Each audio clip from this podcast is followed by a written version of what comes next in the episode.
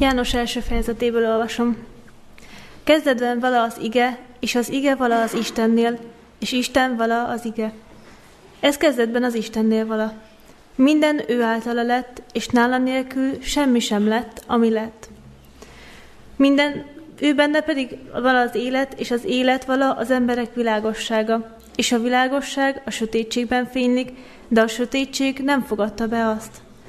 Az igazi világosság eljött volt már a világban, amely megvilágított minden embert. A világban volt, és a világ általa lett, de a világ nem ismerte meg őt.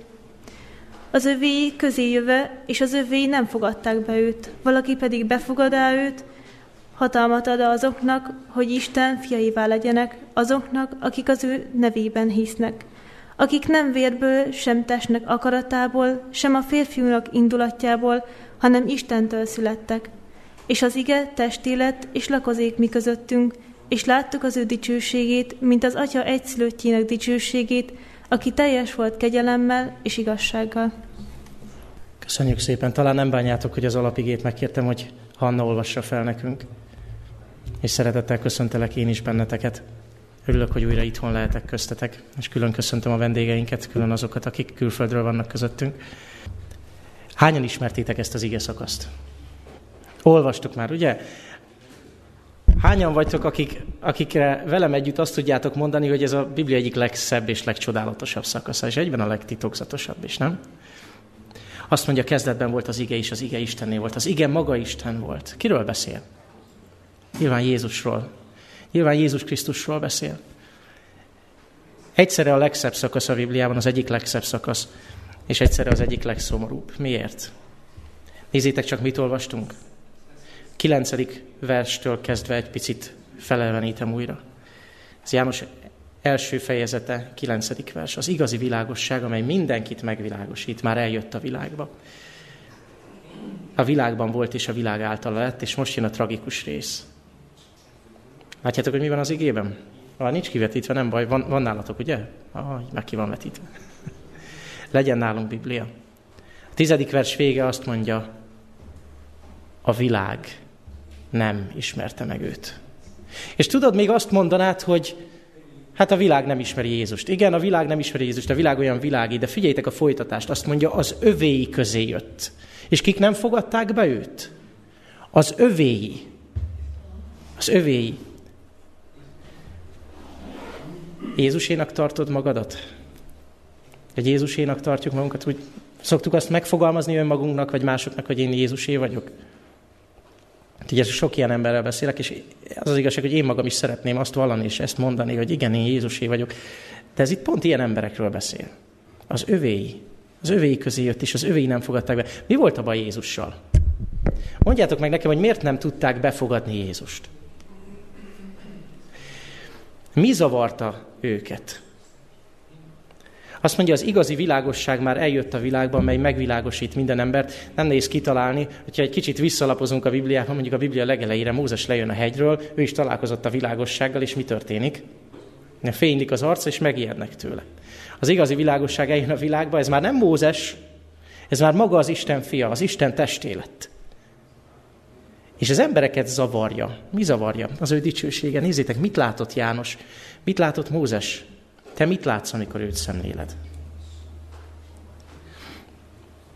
És ezekre a kérdésekre szeretnék választ találni veletek együtt az igéből, de engedjetek meg nekem egy illusztrációt. Ez egy picit fura lesz, egy picit hosszabb, és utána meg lehet kövezni a parkolóban, hogyha lement a nap, jó? De engedjetek meg nekem egy illusztrációt. Szagoltatok már bele hidrogénbe?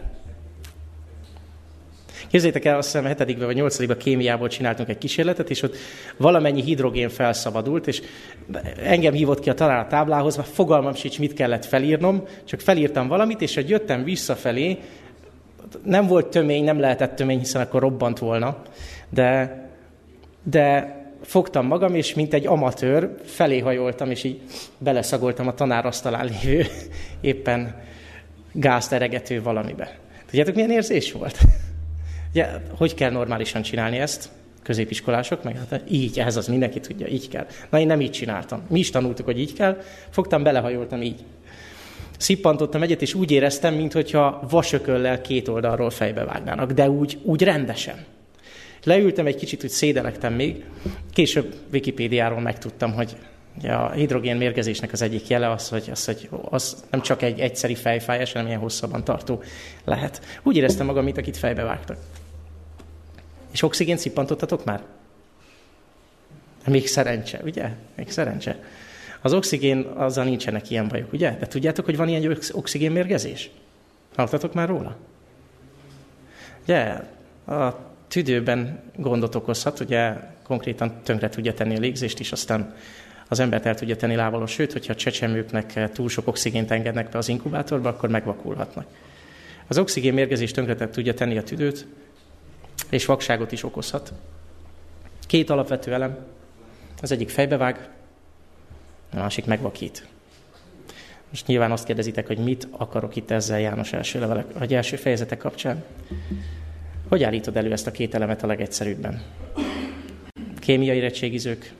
Hogyan csinálunk hidrogént? Hogyan állítunk elő oxigént? Na mondjátok ki. Vízből, vízbontással, így van. Mi kell a vízbontáshoz? Jó sok energia, jó? Maradjunk ennyivel. Jó sok energia, ugye? Egyelőre, egyelőre a tudomány ott tart, hogy, hogy elég nagy nehézséget jelent, a, ezért nincs még minden, a minden utcasarkon vízhajtású autó, mert egyelőre több a befektetett energia, ugye? Mint amit nyerünk. És amikor végül mégis találkozik ez a két elem, amit mesterségesen ketté választottál, akkor mi történik? Mégis találkoznak. Mi keletkezik? Mondjátok a szót. Robbanás. Úgy hívjuk, hogy? Durranógáz. Ezt hívjuk durranógáznak. Eddig az illusztráció. Aztán majd érteni fogjátok, hogy mit akarok mondani, lehet, hogy néhányan már értitek. Jézus találkozik egy asszonnyal. Nyár van, szárazság, dél. El tudjátok képzelni a Mediterránumban a déli napot, ugye? Jézus leül a kút szélén, és az asszony oda megy vízért. És vizet kér Jézustól. Vagy bocsánat, vizet kér Jézus tőle. Még Jézus azt mondja neki, emlékeztek a mondatra? János negyedik fejezet, tizedik vers. Ha ismernéd az Isten ajándékát, és hogy ki az, aki ezt mondja neked, adj innom, te magad lennél az, te magad kérnél vizet, és ő adott volna neked élő vizet. Vagy Jézus a templomban három fejezettel később így kiált, hogy aki szomjazik, az jöjjön hozzám és igyon. Ez a hetedik fejezet, harminchetedik verse. Ha valaki szomjazik, jöjjön hozzám és igyon. Aki hisz én bennem, amint az írás mondja, élővíz folyamai áradnak annak belsejéből. Ezt pedig a lélekről mondta, akit kapnak majd a benne hívők. Mert még nem adatott szent lélek, mert Jézus még nem dicsőült meg. Mit ad Jézus? Vizet. Az életvizét. És egy kicsit rakjuk össze a képet. Onnan indultunk, hogy mi láttuk az ő dicsőségét, mint az Atya egyszülöttjének dicsőségét. Ezt olvasta fel Hanna az első fejezetből. Mi Krisztus dicsősége? Az, hogy ő az Atya felkentje. Emlékeztek, amikor Jézus kijön a vízből, miután megkeresztelkedett. Az Atya megdicsőíti őt. Emlékeztek a jelenetre?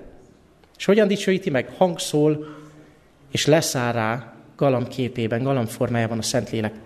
Jelzi, hogy ő a felkent. Ez az ő dicsősége. Az ő dicsősége az, hogy ő teljes Szentlélekkel, de a Szentlélekről azt mondja, ez az élő víz.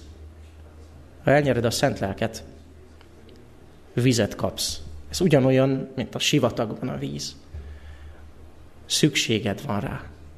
A Szentlélek az, ami a felfrissülést adja. Az álmos, beteg, alvó keresztényt a Szentlélek tudja felfrissíteni, a Szentlélek tudja felébreszteni. Mit látott? És most visszamegyek az eredeti kérdésemre. Mit látott, aki Krisztust látta? Mit láttak benne? Mit látott Mózes, amikor azt mondja, mutasd meg nekem a te dicsőségedet? És azt mondja, elvonulok előtted, a, az arcomat nem láthatod, de kiáltom az Úr nevét. Amit kiáltok, abból megismersz. Mit kiáltott az Úr? Mózes könyvében azt olvasom a második könyvben, hogy az Úr elvonult előtte, és így kiáltott. Az Úr, az Úr, Jahve, Jahve. Ugye, a saját nevét mondja. Irgalmas és kegyelmes Isten, késedelmes a haragra. És most figyeljetek. Mit látott Mózes? Nagy az irgalmassága és az igazsága. Vagy mondhatom más szavakkal, nagy a kegyelme és az ő igazsága. Nézzétek, mit látott János vissza az alapigéhez. Az ige testi lett és lakozott mi közöttünk, és láttuk az ő dicsőségét, mint az Atya egyszülöttjének dicsőségét, aki... Mondjátok. Néhányan már mondjátok, igen. Teljes volt kegyelemmel és igazsággal. Hogyan ismerte meg őt a zsoltáríró? És százával idézhetném az igéket. Ez a két szóval, hogy mindig együtt szerepel. Dicsérjétek az Urat, minti népek. A legrövidebb Zsoltár, a száztizenhetedik Magasztaljátok őt, minti nemzetek, mert nagy az ő kegyelmessége irántunk, és az Úr igazsága megmarad örökké. Kegyelem és igazság, dicsérjétek az Urat. Láttátok már ezt a kettőt elválasztva? Láttátok már a kegyelmet az igazságtól elválasztva? Vagy az igazságot a kegyelemtől leválasztva? Ha a kettőt leválasztjuk, testvéreim, ennek nagyon sokszor vagyok tanúja, elszenvedője, és a környezetem azt mondja, hogy gyakorlója is. Elválasztani a kegyelmet az igazságtól. A gyülekezeteink. Sok helyen olyanok, mint a vízbontó berendezés. Aminek az élet vízének kellene lenni, annak a hidrogénnek, a két hidrogénnek találkozni egy oxigénnel, hogy teljes legyen a kép, az élet vize legyen. Rengeteg energia befektetéssel kialakul két csoport, két párt, két pólus. Erre megy el az energia, a bontásra. Csak hogy az igazság kegyelem nélkül, ez kegyetlen, ugye? A kegyelem igazság nélkül meg nem tisztességes. Sőt, hagy, hagy fokozzam. Amikor az igazság csak önmagában van, pillanatok alatt igazságtalanná válik, mert végül csak a saját igazságod létezik. Amikor a kegyelem csak önmagában áll, akkor végén oda jutsz, hogy csak magad számára igényled a kegyelmet, de te magad kegyetlen vagy. Az igazság nagy védői rém igazságtalanok, a kegyelem nagy védői rém kegyetlenek tudnak lenni. Miért nem tudott Jézus megfelelni? Miért van az, hogy az övéi közé jött, és az övéi nem fogadták be őt, és akik, akik meg szemlélik őt, mit látnak, azt mondják, hogy teljes kegyelemmel és igazsággal. Pontosan ez volt Jézus hibája, hibája idézőjel, ugye? Miért? Mert azt látták, hogy vámszedők és bűnösök barátja. Közelednek hozzá a paráznák, a vámszedők, a, a leprásokat is megtisztítja. Pedig a leprás akkoriban nem csak egy betegség volt, hanem minek tartották a leprát? Bűnös, átok, az Isten ujja van rajta, ő meg megmutatta, milyen az Isten ujja. Hozzáért a beteghez. És a beteg meggyógyult. Nem ő lett beteg, hanem a beteg gyógyult meg. Ez rém zavaró volt. Nagyon zavaró volt a farizeusok számára, hogy Jézus tele van kegyelemmel. De Jézusnak volt egy másik nagyon zavaró tulajdonsága. Ézsaiás így jövendől róla, hogy a, ke- hogy a törvényt igazán jelenti meg. Máshol azt mondja, törvényt tanít a népeknek, és, az, a, és a szigetek hallgatnak az ő szavára. Vagy azzal kezdi a beszédét a hegyen, hogy ne gondoljátok, hogy azért jöttem, hogy eltöröljem a törvényt. Jézusnak nagyon zavaró tulajdonságai vannak azoknak, akik nem akarják befogadni őt. Ő teljes kegyelemmel és igazsággal, nem az egyikkel, nem a másikkal, hanem így, ahogy van. De azért hagyj kedvezzek az egyik oldalnak. Melyik van először? Uh-huh. Nézzétek csak, amikor szomjas vagy, és oda jössz hozzám, akkor nem egy hidrogénpalackot adok, és azt mondom, hogy szippancs, ugye? Ha vizet kérsz, vizet kell adnom. Benne kell, hogy legyen a hidrogén, az oxigén egyesült formában, igaz? Elválasztatlanul. De amikor megkérdezett tőlem, hogy melyik nélkül a kettő elem közül, és most válasszuk szét mesterségesen, melyik nélkül nem tudsz élni, a oxigén nélkül nem bírod olyan sokáig, mondjuk, mondjuk a vízben lévő hidrogén nélkül, ugye? Ezt mondhatjuk. Nézzétek meg, újra idézem, hogy az Úr mit mondott Mózesnek, amikor bemutatkozott. És figyeljétek, hogy miről beszél többet.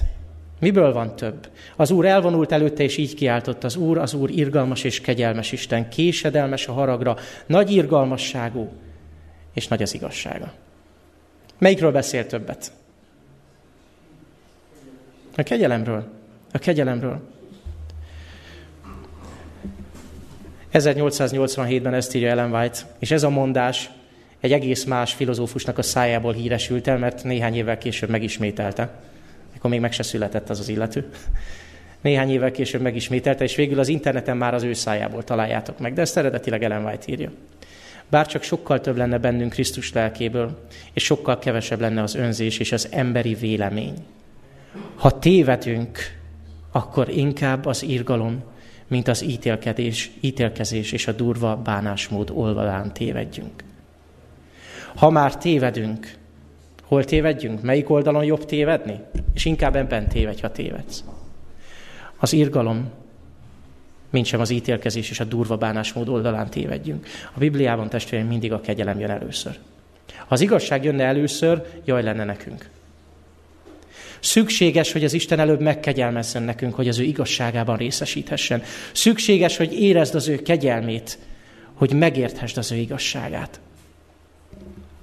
Mikor jön el a szabadulás? Vannak itt, vannak itt szerelmes párok? Nem azt kérdeztem, hogy vannak itt fiatalok, akik még nem házasok és még szerelmesek, hanem szerelmes párok. Na, bátran. Ádám, mennyire örülsz annak, hogy fordítanod kell a barátainknak, és nem Hanna mellett ülsz? Nem annyira, ugye? A kedvenc Zsoltár, az egyik kedvenc Zsoltár idézetem, nyolcvanötödik Zsoltár. Figyeljétek meg, mikor jön el Isten népe számára a szabadulás? És miért kérdeztem a szerelmes párokat? A nyolcvanötödik Zsoltár tizedik és tizenegyedik versét olvasom. Azt mondja: bizony közel van az ő szabadítása az őt félőkhöz, és dicsősége lakozzék földünkön. Közel a szabadítás. Az ő dicsősége foglalkozni köztünk, és így folytatja, most jön a tizenegyedik vers.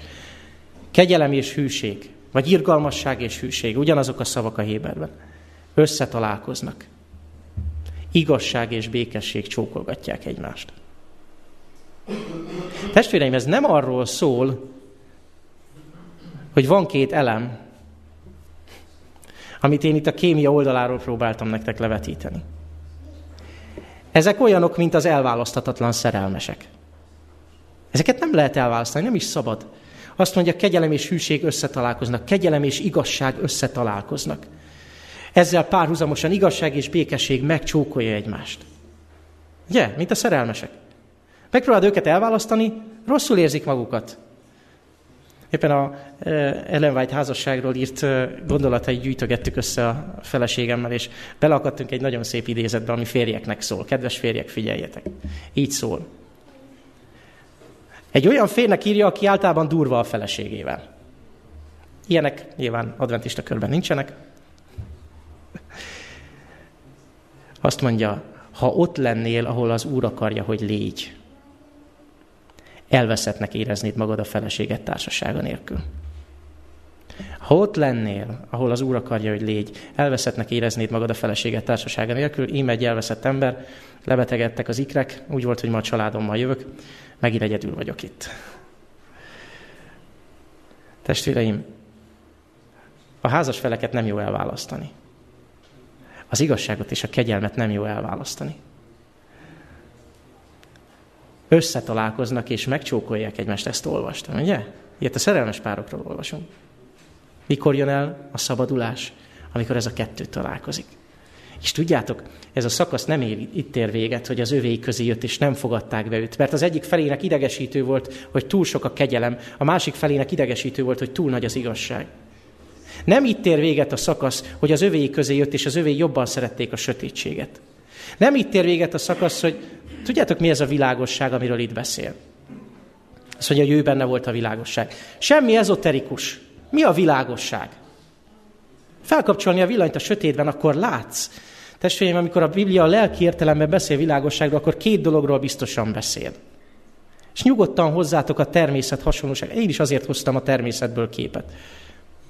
A víz képét. Amikor felkapcsolod a villanyt, akkor meglátszik, hogy ki van-e takarítva egy sarok, vagy nem. Igaz? Ha jól bevilágítasz egy szobát, akkor a sarkokban látszik, hogy van-e pókháló. A világosság fényre hoz, világosságra hoz olyan dolgokat, amiket amúgy rejtegetnél.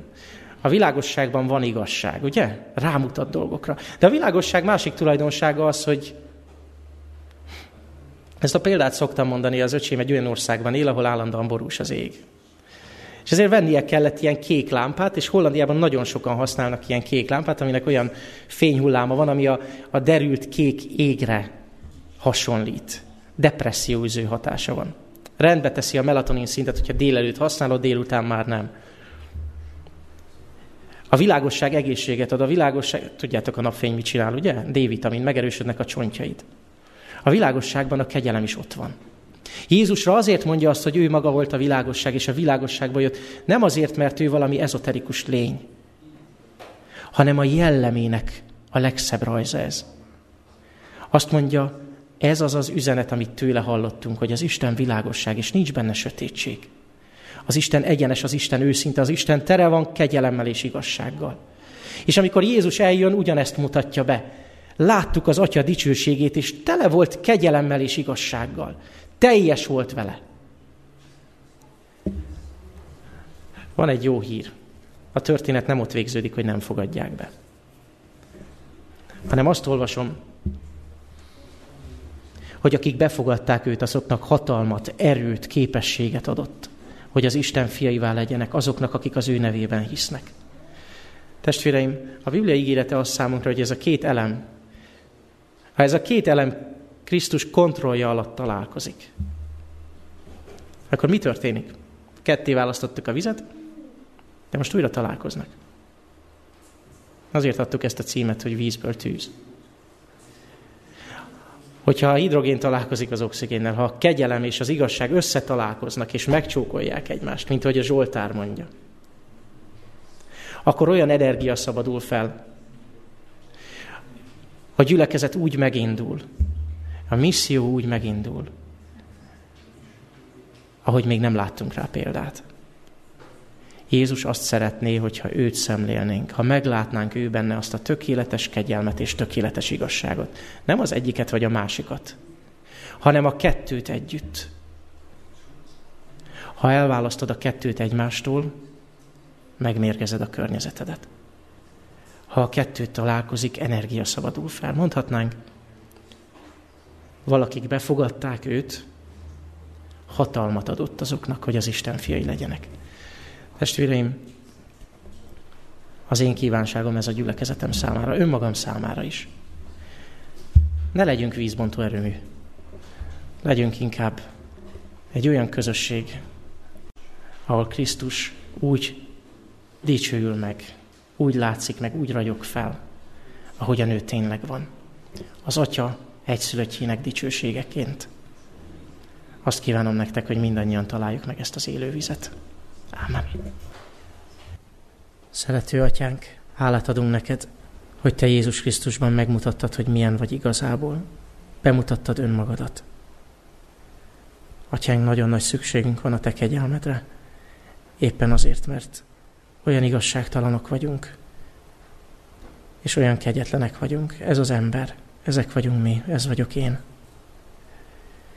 Jó Atyánk, szeretnénk ma Krisztust szemlélni. És köszönjük, hogy erre egy egész napot adtál nekünk a hétből. Szeretnénk meglátni őt a te teljes dicsőségedben, úgy, mint aki teljes kegyelemmel és igazsággal. Atyánk, segíts, hogy az az erő, amit megígértél nekünk, azt az erőt elnyerhessük. Itt van egy világ szükségletekben, és itt vagyunk mi szükségletekben. De nálunk van a kulcs, a kezünkben van a Te igéd. Segíts azt bölcsen használnunk, és azt a reménységet, amit abban találunk, átadni a világnak, a környezetünknek, a gyermekeinknek, a szomszédainknak. Jó Atyánk, taníts minket nap, mint nap Krisztust szemlélni. Taníts minket kapcsolódni hozzád, elválaszthatatlanul.